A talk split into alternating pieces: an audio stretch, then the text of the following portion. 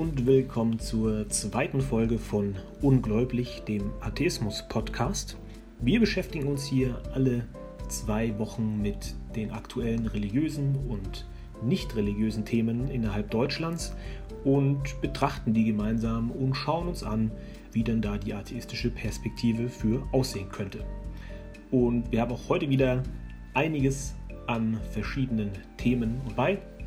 Um genau zu sein, haben wir sogar 9 verschiedene Themen heute mitgebracht, basierend alle auf Inhalten, die wir im Netz gefunden haben. Und ich würde sagen, dann legen wir doch gleich mal los. Der Papst hat zu einer, man könnte fast sagen, Sondersendung diesen Monat aufgerufen, denn er spendet seinen weltweiten Segen Urbi et Orbi speziell für das Thema Corona in diesem Monat. Vor einem leeren Petersplatz muss man sagen, da man ja leider nicht zusammenkommen kann in so großen Menschenmengen. Aber der Papst hat gesegnet und jetzt hoffen wir doch mal, dass es damit auch demnächst dann gegessen ist. Auch zum Thema Corona positioniert sich die russisch-orthodoxe Kirche. Die sagt, gegen Covid-19, da helfen ausschließlich Gebete, titelt die Taz. Das sagt ganz konkret der Metropolit, so nennt sich dieses Amt bei denen, Marc Ahnt. Corona ist ganz klar die Strafe Gottes für dieses ganze lästerliche Verhalten, was sich bei uns so in letzter Zeit ergeben hat. Und das Einzige, was dagegen hilft, ist natürlich, sind die Gebete. Da ist jemand auf jeden Fall auf dem aktuellsten Stand.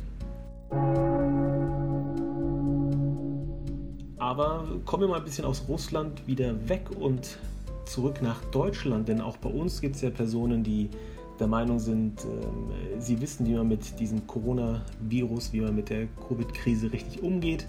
Und das sind nicht nur die alten Bischöfe, nein, das sind auch die ganz jungen Leute. Und an der Stelle ist es eine Influencerin namens Jana, die bezeichnet die Corona-Quarantäne, der sie aktuell ausgesetzt ist, weil sie bei einer christlichen Veranstaltung war. Diese Corona-Quarantäne bezeichnet sie als persönliche Glaubensprüfung für sich.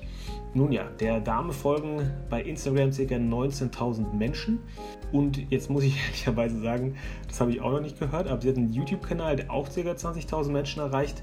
Und der wird auch von der evangelischen Kirche mitfinanziert. Das heißt, die sind gerade dabei, mit bestem Wissen und Gewissen die jungen Leute verstärkt erreichen zu wollen zumindest.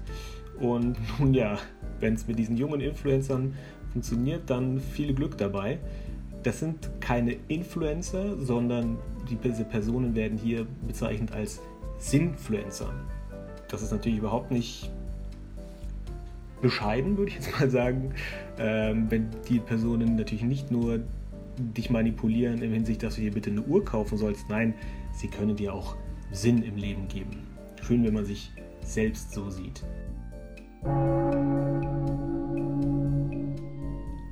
Aber von einer bisschen ungewöhnlichen Art der Mediennutzung auf Instagram und YouTube zu einem anderen Medienformat, das schon seit Jahrzehnten für seine Qualität bekannt ist.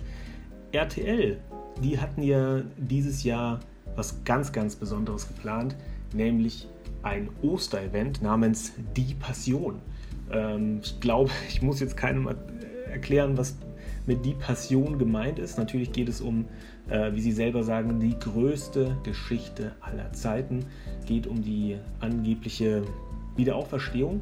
Ich sage angeblich, RTL benennt das natürlich anders. RTL sagt, die Ereignisse, die sich vor über 2000 Jahren abgespielt haben, versucht RTL in die heutige Zeit zu versetzen. Also RTL weiß da anscheinend mehr als so manche Wissenschaftler, denn anscheinend ist es ja wirklich so gewesen und genau so stattgefunden. Das wird dann die gesamte Geschichte, die sie danach spielen wollen, wird von Thomas Gottschalk moderiert und miterzählt. Und während diese Geschichte stattfindet, mit sehr vielen deutschen Popsongs natürlich, wird ein großes, leuchtendes Kreuz durch die Straßen Essens zur Hauptbühne getragen. Ja, weiß ich auch nicht, was ich da noch sagen soll. Also bescheiden sind sie auf jeden Fall. Sie wollen, wie sie selber sagen, diese 2000 Jahre alte Geschichte zum neuen Leben erwecken und in die aktuelle Zeit transportieren. Ja, war zumindest der Plan. 8. April war es datumsmäßig angesetzt. Aktuell sieht es so aus, als würde das nicht stattfinden können wegen der Corona-Krise. Persönlich hat RTL dann noch gesagt, dass sie in einer Zeit, in der die Gräben zwischen Menschen und den Ideologien immer größer werden, wollen sie diesen Herausforderungen der Gegenwart und Fragen der Zukunft, die ihnen Angst machen, wollen sie mit dieser ursprünglichen Botschaft der Passion wie Liebe, Toleranz, Gemeinschaft und Hoffnung in den Fokus rücken. Da geht es natürlich gar nicht um Geld oder um Zuschauer oder um Werbegelder, nein, da geht es ganz klar um die Themen Liebe, Toleranz, Gemeinschaft und Hoffnung. Aspekte, für die das Christentum immer schon gestanden hat und auch im Jahr 2020 immer noch aktiv steht. Und weil man ja im Jahr 2020 eigentlich über kein Thema sprechen kann, um nicht zumindest einmal auf den Präsidenten, den aktuellen Präsidenten der Vereinigten Staaten zur Rede zu kommen, ist er natürlich auch heute mit dabei, wenn wir über die letzten 2 Wochen sprechen und die religionspolitischen Themen der letzten 2 Wochen. Denn Trump hat ja beziehungsweise die Trump-Regierung und das Trump-Weiße Haus hat ja einen ganz speziellen, einen ganz eigenen Bibelkreis. Und nun ja, in diesem Bibelkreis gibt es natürlich auch bestimmte Personen, sowie den evangelikalen Pfarrer Ralph Trollinger, sage ich jetzt mal auf Deutsch, auf Englisch wahrscheinlich Ralph Trollinger, der hat immer wieder einen Newsletter für Trump geschrieben, auf den Trump angeblich auch schon vereinzelt geantwortet hat. Und was schreibt denn der Bibelkreischef an seinen Chef? Nun, er sagt, Gott hat das Coronavirus geschickt, weil er sauer auf 3 verschiedene Arten von Menschen ist. Nämlich einmal die Personen, die Anhänger der Religion des Umweltschutzes sind, also natürlich die ganzen Fridays for Future und sowas. Dann für Menschen, die verdorbene Gedanken haben oder, und glücklicherweise spezifiziert er das auch noch für die es nicht gleich verstanden haben, Menschen, die eine Neigung zum Lesbentum oder zur Homosexualität hätten. Also das ist sozusagen das, was Trump auch von seinen religiösen Beratern auf oberster Ebene gesagt bekommt. Man braucht sich nicht wundern, wenn sich das dann auch widerspiegelt in seinen Handlungen. Ich meine, ist sicherlich bekannt, wie er mit transsexuellen Menschen in der US Army verfahren ist. Aber das waren jetzt natürlich schon wieder sehr viele negative Aspekte, die jetzt hier angesprochen sind oder kritische Aspekte. Es gibt natürlich auch was Schöneres. Man kann natürlich auch noch einen guten Punkt mit zum Schluss bringen, denn 1970 gibt es in Österreich eine Langzeitstudie zum Thema Religion im Leben von Österreichern und Österreicherinnen. Und nun, diese Studie zeigt, dass das Thema Religion immer weiter zurückgedrängt wird. Sogar noch konkreter wird gesagt, dass es für immer weniger junge Frauen relevant ist. Und da werden auch verschiedene Theologen natürlich in diesem Artikel befragt auf katholisch.de. Und nun, die sagen, dass dieser Weg zur entmachteten Kirche kommt unaufhaltsam näher. Man muss jetzt versuchen, so diese Theologen, mit Reformen gegenzulenken, um die jungen Leute nicht vollkommen zu verlieren.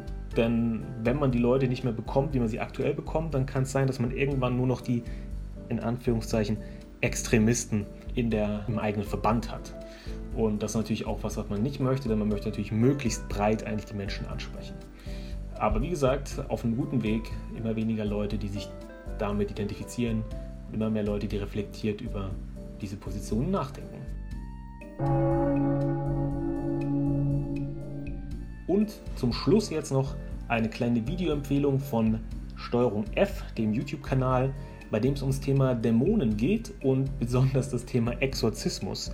Es gibt ja nach wie vor einige Institutionen, unter anderem auch die katholische Kirche, die ja nach wie vor der Meinung ist, dass es Dämonen gibt und dass man die auch tatsächlich austreiben müsste. Es gibt nach wie vor eine Exorzistenvereinigung innerhalb der katholischen Kirche. Und dieser YouTube-Beitrag von Funk ist der zeigt eigentlich relativ gut, was man von sowas im Jahr 2020 zu halten hat. Das war die 2. Folge von Ungläublich, dem Atheismus-Podcast. Wir sind immer offen für Feedback oder anderweitige Rückmeldungen und hoffen, dass ihr gesund bleibt und denkt immer dran, habt den Mut, euch eures eigenen Verstandes zu bedienen.